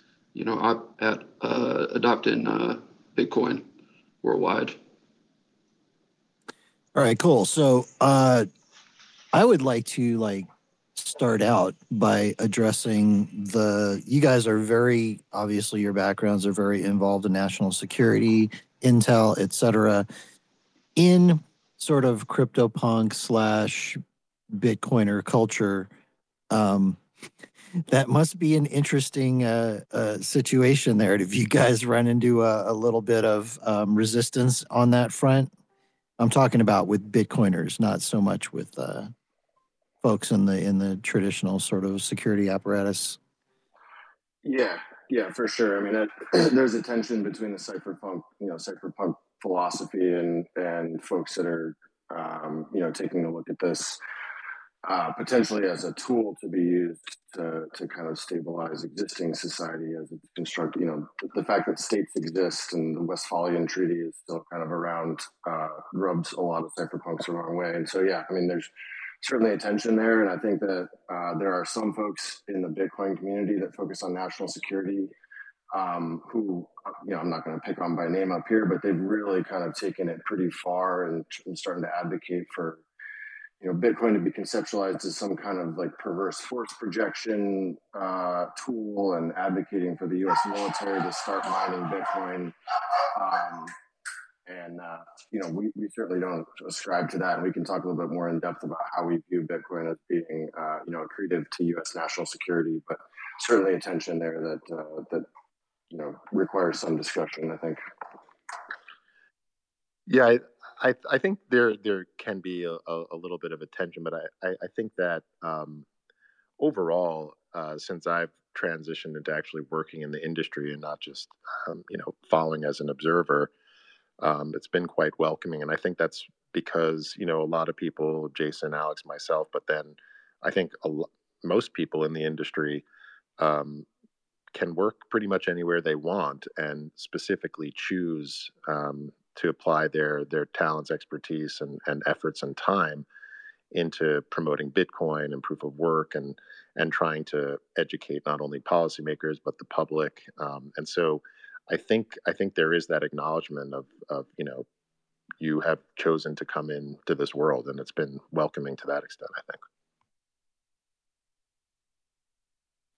All right. So just to, I'd like to make sure we clear the air in this. I mean, I don't want to belabor the topic, but I know, just I, I know who our listeners are, and some of them are going to be like, "Why did you guys? Why did you have all these Intel guys up on stage? They're, you know, they talk to us about that. Like, help help ease these guys' concerns that you are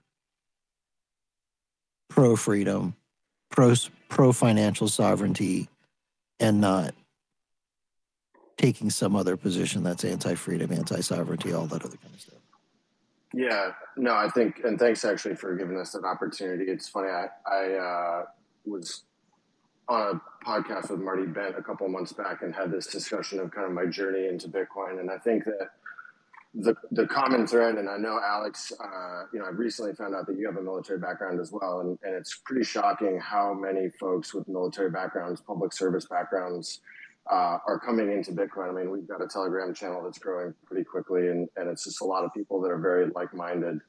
Um, and a lot of what pulled me personally into Bitcoin was kind of a disillusionment with, uh, you know, the current my current career trajectory and, and what I was doing. I mean, I spent I did three back-to-back deployments to Iraq during the surge uh, in a special operations group countering, you know, Al Qaeda in Iraq. What what then turned into ISIS. Went and did a PhD in politics, um, you know, degrees in economics, and then went back and, and fought, you know, the cousins and kids of Al Qaeda, uh, you know, in the form of ISIS in Iraq.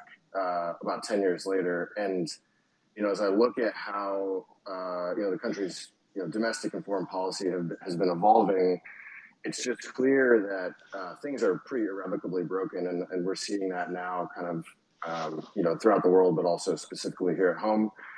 I think uh, there's a very strong case to be made that the source of the of the malaise that we're experiencing right now is is our broken monetary system. Um, you know, we're in you know kind of combining that with big tech that are infringing upon individual liberties and, and the threat of CBDCs to turn us into a full-on surveillance state really kind of grates against what a lot of us have spent, you know, the, the majority of our adult lives fighting for and, and in some cases making the ultimate sacrifice for. And so this is kind of a way, uh, you know, it's a little bit of a way of kind of being, um, you know, enacting some kind of civil disobedience against the system that we used to work inside of. And now I think a lot of us are working outside of that system to try and, uh, you know, to try and change it. And I don't, you know, we're not trying to overthrow the government or anything like that. Like I still believe in in the values that that has made America great. Um, you know, liberty, property. Uh, you know, all of these things that we hold near and dear, and the things that I thought that I was fighting for when I was in uniform. Um, and I and I want to bring us back to that place. I think that Bitcoin is a tool uh, that can get us closer back to to our founding principles in, in the ways that they you know made us great to begin with. And so I, I, I appreciate the the skepticism, and I know there's probably some people in the in the gallery that probably think we're all feds, and and that and that's fine. But I think that our actions will speak louder than our words, um, and so just you know, kind of watch us and, and join us if you want to to help to inform policymakers of the way that Bitcoin can bring us back to American values. And well I just want to, I just want to, you know, touch on some of the things that Alex said, and and the you know the last piece where he said, you know, look at some of the things that we're working on. So two two uh, uh, recent things was, uh, of course, the New York State moratorium bill, which was a two-year moratorium on uh, new proof of work digital mining in New York State, um, and basically you had certain members, uh, you know, on the New York State Assembly floor, basically touting you uh, like China propaganda of why we shouldn't have like Bitcoin mining in New York State. Um, and you know, using and leveraging our national security backgrounds, um, you know, we're really pushing pushing that across. Like, you know, this isn't right. This is Chinese propaganda. Um, you know, we shouldn't have uh, this moratorium. I, think Kyle can speak more to that front because he was really on the ground in New York State. But you know, our group wrote uh, an advocacy uh, paper that we went to New York State and um, and as well got some media coverage and had some like on the ground people from like our community uh, fighting that. Yeah, um, I, I guess as the uh, the Intel guy here or former Intel guy, should uh, I should probably speak up here. I don't want to stay quiet with with this question, but um, I I'll say two things about this, and you know, there's there's not many people, um, you know, when you're when you're you know special ops commanders or military veterans, um, and especially the intelligence community. Um, part of what brought me to Bitcoin is, uh, you know, I when when you're at a certain level of security clearance, you are sacrificing a lot of your basic freedoms. And uh, we have, I, I, know the intelligence community and folks that I used to work with. I mean, you you give up a lot, and if if you want want to know what it's like to to feel constantly surveilled, um, that that may be a good career for you. Um, but it also provides a lot of perspective when you start to have doubts on on that system and its and its legitimacy and so that is part of what actually led me to try to leave government to to embrace an industry that that also uh, embrace a career path. Um, I was already following it as a as a you know in my personal life, but um, to embrace a career path that allowed me to try to spread that sort of message that this that this is a tool for freedom, not only for financial independence and financial inclusion, inclusion but also um, potentially to you know really give us a shot at at having energy independence, which is very much linked with national security. And so yes. that's that's how I tend to to think of it. And and secondly, you know, I spent the past ten months, day in day out, fifteen hours a day. Um, even through the birth of my first child, not taking a break, trying to fight this this moratorium bill in New York, and uh, the Bitcoin Today coalition. A lot of industry partners were also involved in that in that fight, and I think that that's sort of a, a testament to where my heart lies. And and I'll say that. Um, you know that's one of the things I hope that the BTC vets can can accomplish is is we're trying to get people involved that are capable of mobilizing and trying to um, you know, maybe not focus too much on the internal divisions within the Bitcoin industry and the mining industry, but but really getting an actual movement together because the other side is well oiled and well funded and they are looking to destroy this industry. And we need to have an ability to mobilize um, in the long run. I think that's a, another great point that Kyle mentioned, and something that the BTC vets is doing is a lot of us have prior relationships, um, whether that's in Congress or the executive branch. So, you know, uh, Biden had the executive order uh, and uh, several of the offices within the White House, the National Security Council, and the Office of Science and Technology and Policy, OSTP, both put out several RFIs, you know, directly tied to energy. Um, and you know, from our previous relationships, you know, we had meetings with the National Security Council and the and the Office of Science and Technology and Policy, and trying to help guide them to make sensible um, regulations that you know support uh, you know energy uh, resiliency, um, Bitcoin mining, um, and just like pro Bitcoin adoption policies. But uh, you know, as Kyle mentioned, we need people in there that have those relationships that understand how the government works and understand how to articulate that to policymakers to you know help us make the right decisions. Yeah, the one, the final thing I'll say on that, not to belabor the point, but there is precedent for uh, you know national security events to drive policymaking and legislation. The Patriot Act being uh, a perfect example. The Patriot Act has been completely um, I think in many ways perverted to allow the federal government to exert more control. It's, it's enabled kind of extra legal uh, surveillance to occur at a massive scale. That was kind of made uh, very clear during the WikiLeaks um, saga about eight years ago. And I think what we're trying to do is we're trying to leverage these relationships. We're trying to create a community for folks that have you know left the intelligence community, left foreign service, left the military, that still have those relationships, that have expertise and legitimacy in the space to go and, and advise folks uh, to make you know sensible policy and, and to craft sensible legislation that advances the cause of freedom and privacy and um, you, you, know financial integrity uh, in ways that it might not actually happen that way. Uh, you know, if there aren't folks with insider experience, uh, you know, advising folks like Lummis and Gillibrand and the OSTP and the National Security Council.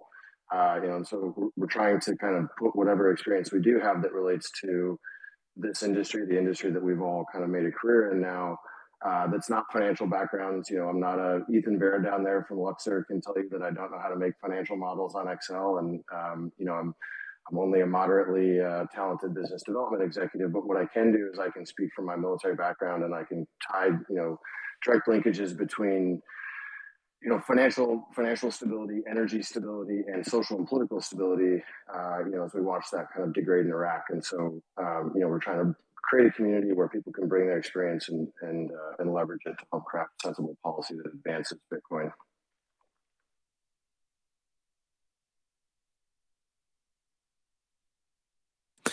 I appreciate you guys taking the time uh, to explain all of that, uh, explain where you guys are coming from. I think it's important for Bitcoiners to know that there's a lot of veterans who end up in intelligence um, or other parts of sort of the the government apparatus that can do a lot of good for Bitcoin. Um, and are freedom loving guys. This is the reason why we did it in the first place. In my case, that's the reason I did it. And I, and I know a lot of veterans are the same way. I mean, sure, there's like a huge chunk of guys that just go in because either A, they didn't want to go to jail and it was their choice, or B, you know, it was a way to get a good education for for on the government's dime, that, that kind of thing. But a lot of guys that go in is because of essentially deep down, we just love freedom. We believe in that. Cool. And we also, we, I was just going to say, we also seen, you know, we've been to places and, and seen just how bad some places are, right? And you can see this playing out, whether it's Sri Lanka or Panama, you know, we think Bitcoin is, you know, is going to change the world in a positive manner, uh, and we'd see how that plays out when it when it doesn't work out like it should. I mean, it's a nice time to be having this uh, this discussion, just given um, you know I was bored yesterday and sat and started to track all the inflation related protests going on around the world, and it's shocking. I mean, the the Alex, I heard you guys talking about it in the first part of the show today. Um, but there are a lot of there's a lot of civil unrest right now, a lot of political instability that is uh, directly related to the debasement of uh, you know fiat currency regimes under which these people live. Um, and I think that that's the true kind of national security function of Bitcoin is to help stabilize uh, you know the financial system um, from which everything else is derived, right? Like if you think about Maslow's hierarchy, uh, you know you have to have basic your basic security needs satisfied. And in modern society, you have to have money to satisfy those basic security needs. And when those things are not satisfied, people will go into the streets and they will, you know, they will storm presidential palaces and they will, uh, you know, they'll overthrow governments. Um, and if you want to feel what real insecurity feels like, go to a country that's experiencing a large scale insurgency. Uh, you know, where you can't walk down the street without fear of getting, you know, shot or blown up from an IED. Um, no one wants to go back to that uh, you know, and, that, and, this is where I think we diverge a little bit from a lot of the crypto anarchists. Like anarchies are really terrifying um, and, and deeply unsettling and, and deeply, um, you know, counterproductive state for the world to exist in uh, when it comes to human flourishing. This is why we want to advocate for increased energy consumption, uh, you know, because energy consumption is correlated with human flourishing. This is why we want to advocate for sound money because currency debasement equals political protests. Um, and so, you know, our, our efforts now in, in the Bitcoin industry are, are colored by our experiences, uh, you know, overseas in some of these failed states. Yeah, I'll, I'll piggyback on on Jayson's point about you know having that international exposure. It, it does provide some expe- uh, some perspective. Um, just a personal anecdote. I mean, my first encounter with Bitcoin was years ago. Uh, I was laid up with with malaria in in West Africa, and uh, you know the there was a, a a nurse there, a male nurse, and he you know he was talking about Bitcoin. I was learning about a little from him, and uh, he was using it for just saving his money because he didn't trust his his government's currency. So I mean, that's that's a very anecdotal story, but you know, it's something that is eye opening when you when you first see it in person, and now when you see all around the world the the sort of upheavals and due to inflation and and and other circumstances. Um, it's it's really interesting to see all the different ways that Bitcoin can can fit in as a solution to a lot of people, whether that's um, for internally displaced people, refugees, um, people who want to opt out of their current, you know, of an authoritarian regime that they are, uh, you know, living under. Um, it's a it's a really important tool to be able to preserve wealth in the face of of authoritarianism or in uh, in the face of, of just the corruption that that occurs in many places in the world that don't have this sort of you know petrodollar to to to you know lean back on. All right, so let's do this because um, we're starting to get towards the end of the show. I've got a, a kind of a general group of questions for all of you, and then maybe we can open it up a little if people want to ask questions from the audience. Um, so, to all of you, any of you can answer this, and you can all take a stab at it if you want. But tell us about the objectives um, of the organization, and how are you guys going about attacking these objectives, and how how people can get involved with you guys. Sure. Yeah, appreciate that. I'll I'll start here, and then Kyle, as the president of this thing, can can follow up. But really, like I was saying earlier, it's, it's to provide a venue for uh, folks with experiences like ours and expertise uh, in these certain areas related to energy, uh, you know, energy technology and security, in the in the intersection there, to organize, um, you know, engage with politicians and policymakers, uh, both at the state and the national level and provide insights, um, you know, and education for the folks that are crafting the next round of policy that's going to that's going to govern the regulation of Bitcoin, uh, you know, as a technology and as a commodity. And so, um, you know, that that's kind of the goal is to be an educational platform and a, and a way for folks to organize and, and pool resources. Uh, and the way that you can get uh, you know get involved, there's the link is up in the nest. um, you know, you can go to our page. We are a sub organization under the Bitcoin Today Coalition. Uh, so if you go to that page, there's a Google Docs, um, you know, sign up there. You can kind of provide a little bit of information for yourself and then, and then join the team and, uh, you know, contribute to writing, uh, you know, position papers, response papers to RFIs. Uh, we do DC trips. Jayson is located in DC. Kyle goes down there quite frequently, uh, you know, to engage with, uh, you know, congressional folks, staffers, et cetera. So really just kind of a venue to, to, to vector expertise towards, you know, sensible Bitcoin policy. Yeah, and I'll, I'll double down on that by by saying, you know, it's it, we we would really we're really seeking people who are are are trying to use their experience and and use their insights into government or national security or or whatever it may be, um, diplomacy, uh, to try to you know really be able to communicate what Bitcoin is, and and you know, for sometimes for people who have no understanding of this, right? And so, um, a lot of policymakers, even ones who have taken votes um, before on, you know, on Bitcoin ban bills or environmental, you know, they they have no idea what they're voting on, and so we are trying to to really be able to communicate to them in a in a you know intelligent, polite way to get them to understand. And, and that's why it's so important to have this sort of national security um, perspective, is because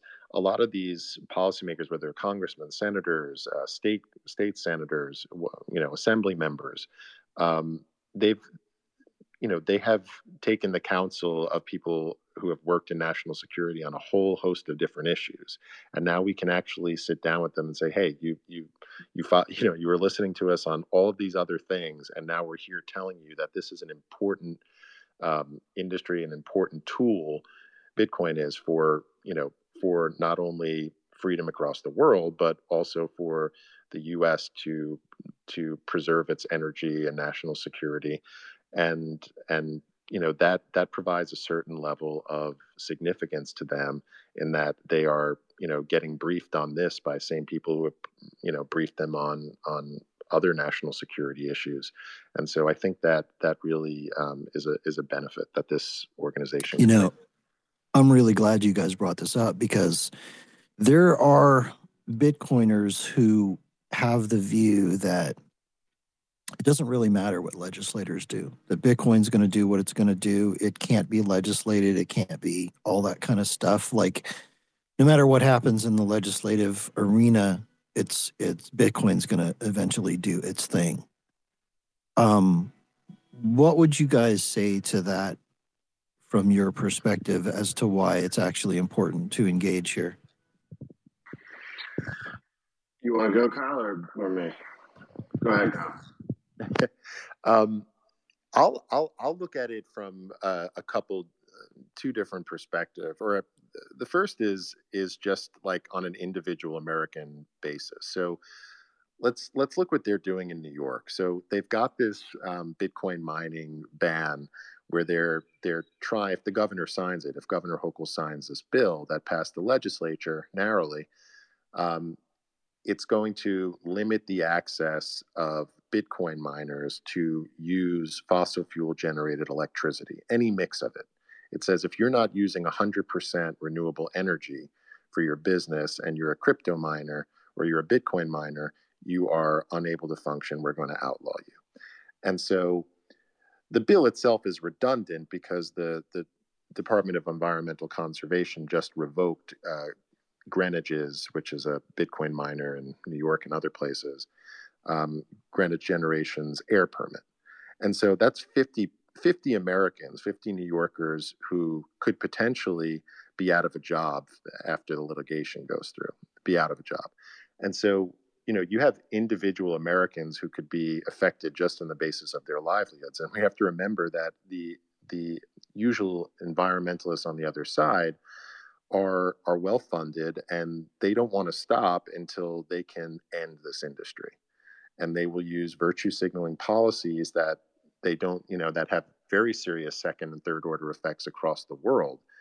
Um, they will use these sort of uh, this sort of grandstanding to try to limit this industry's flourishing in the in the United States. And secondly, you know, I think we just as Bitcoiners have have a you know a responsibility to try to work and orange pill as many people as possible. And and if those people are are elected officials, more the better. And so I, I, I think there's there's no downside to engaging in the dialogue because otherwise you're giving the other side um, you know nothing you know no no no obstacles to overcome and yeah, the, yeah. the data is on our side here um, the other side doesn't have any data or facts or science. It's just somebody screaming the word environment as loud as they can. And we need to have an alternative yeah. to that. Um, we need to energy be... use is bad. You're nodding. yeah, exactly. Exactly. All right. So, so we're, we're, we're pretty much out of time for the show. This has been a really engaging conversation for me. I appreciate you guys coming. I've enjoyed it quite a bit. Um, maybe have you back again sometime to go a little deeper now that you've explained yourselves to the community and you're not spooks. Well, maybe, but you understand what I'm saying. um, Thanks for the right. love. Yeah, let's. Uh, why don't we do this? If you guys want to make some closing comments, we'll let each of you guys, if you want to do that, and then we'll move uh, move to wrap. I, I know there's questions. Surfer Jim, I see your hand up. We're out of time, brother. So we're gonna let these guys close up and then we'll wrap the show. I don't know which one of you guys wants to go first. Go ahead. Yeah, just I'll be super brief here to add on to because I think it's a really important point about why it's important to engage with uh, you know the policy and legislative process. And the and the lens that I look at this here is uh, you know from jurisdictional arbitrage. There, Bitcoiners, we are right when we say that regardless of how individual jurisdictions try and regulate things, the Bitcoin network is going to continue to produce blocks every ten minutes and uh, you know, it will continue to flourish. It's where that flourishes that is what concerns us. Like, I love America. I don't want to move. Um, you know, if America all of a sudden turns around and, and pulls a CCP and bans Bitcoin, like I probably will move because you know, my life now is kind of wrapped up in this. Uh, an irresponsible part of my portfolio and financial well-being is wrapped up in this, and I also just deeply believe in it, uh, you know, from a philosophical uh, perspective. But I don't want to leave America because it's home. Um, and so, if we don't engage with regulators and policymakers, uh, and and we allow adverse regulation to choke off uh, the ability for Bitcoin to propagate through our own home jurisdictions, we will be forced to become nomads uh, or, or to become expats somewhere else. And, and frankly, uh, I, I, don't want to do that. So that's why I do this. And last thing I'll, I'll say is just a pitch to people that are interested in joining. Like, you have a unique experience. If you were, you know, a diplomat, or if you were intelligence, or you were running convoys in Iraq, your experience is unique. Your uh, the time that you spent abroad in different types of countries is unique uh, and we need diverse voices um, to really push this forward. So we hope that you'll you'll join us. I'll I'll close by by saying this. Um, there's there's always every every important movement is always going to have, you know, internal squabbles or or divisions. Um, and in fact it's somewhat necessary to sometimes have more extreme wings and and more and and sometimes more central wings but but at the end of the day you're not going to have a successful movement until you know you can mobilize and get everybody together against you know a common enemy that is trying to ruin this industry and so i think that's really important so in the long term we would love to use this organization to try to mobilize people and the goal of that is simple and it's it's just that i would love to have Bitcoin debates and internal divides while we are in the halls of power and not just on Twitter. And so if we can get there, that is the absolute goal. Nails it. Well said. Um, all right. Once again, thanks, guys. Really appreciate you being here. Surfer Jim, you had a quick comment you wanted to make, and then we will wrap. Uh, Alex, thank you so much. I just wanted everybody to know I met with New York State Senator Philip Boyle last week. He's a childhood friend. We went to high school together. I went there because he voted. There were two bills he voted. Uh, he, he voted properly on one, as far as I could tell. I'm not going to get into that, but I he did not know much about Bitcoin or Bitcoin mining, which I anticipated. I explained to him that Bitcoin miners are stabilizing grids by using the excess electricity that currently goes to waste. He got it to the point where he said to me, do you think it would make sense for me to introduce a bill that required utility companies to add Bitcoin miners to, to stabilize the grid? I said, You would be a pioneer, not only for New York, but for the whole country. Do it. He said, I will send you a draft before I propose it. Nice. Well done. Okay. That is a wrap. Once again, appreciate you guys coming today. Let's let's do it again sometime. I'd like to dig in further. Uh, let's go to Chris, Bitcoin Magazine. You have any uh, closing statements or comments? Anything you want to announce? Yeah, no, I think this ties in very nicely to the censorship resistant issue that we just dropped a few weeks ago. Uh, you know, we, I know there was talks in the beginning of the show talking about ways to send a Bitcoin transaction without the internet. There actually was an article in that magazine about it. Aside from it being a beautiful magazine, we put a lot of work into it. A great Swan ad in there of a young boy breaking down the Berlin Wall, a whole host of other things multi-sig setups and, and such. Also talking about the Canadian Truckers Convoy. A lot of great articles in there. Uh, we have Bitcoin Magazine live at 10 a.m. Pacific or 1 p.m. Eastern. We're going to be do, doing news and notes with PQ and myself. We will be talking to Greg Foss for 90 minutes about all things macro. We will definitely be t- touching on Sri Lanka, the Japanese bonds blowing out, um, a whole host of other issues. And then we'll be doing an episode of Bitcoin Magazine Pro with Dylan, Sam, and CK talking about macro and on chain stuff. So that's it from Bitcoin Magazine. Back over to you, Alex. Thank you. Alrighty, then that's a wrap. You have been listening to Cafe Bitcoin, the place for your morning news on Bitcoin, preferred hangout for some of the smartest minds in Bitcoin to just chill, talk about what's going on. We do it every day. It's a live show on Twitter Spaces. You can catch us at 7 a.m. Pacific, 10 a.m. Eastern, roll for about two hours. If you don't catch the live show, it is also a podcast. You can catch it on Spotify, Apple, everywhere that you get your podcast. Throw myself a follow or Swan Bitcoin to be notified of when those drop. Thanks to Swan Bitcoin, Bitcoin Magazine, sponsors of the show, my crew, Ant, Shane, Sats for Life, producer Jacob. I am your host, Alex Stanczyk. I work with Swan Bitcoin. If you want to know more about Swan, shoot me a DM. I'm happy to help you. Thanks again, guys, for coming. And to all the speakers who pop in here on the regular, I admire you. I appreciate what you do. Bringing this bright orange future the rest of the planet. This is what I call get on the mission. I love all you guys. Everybody go out there and have a great day today. Crush it.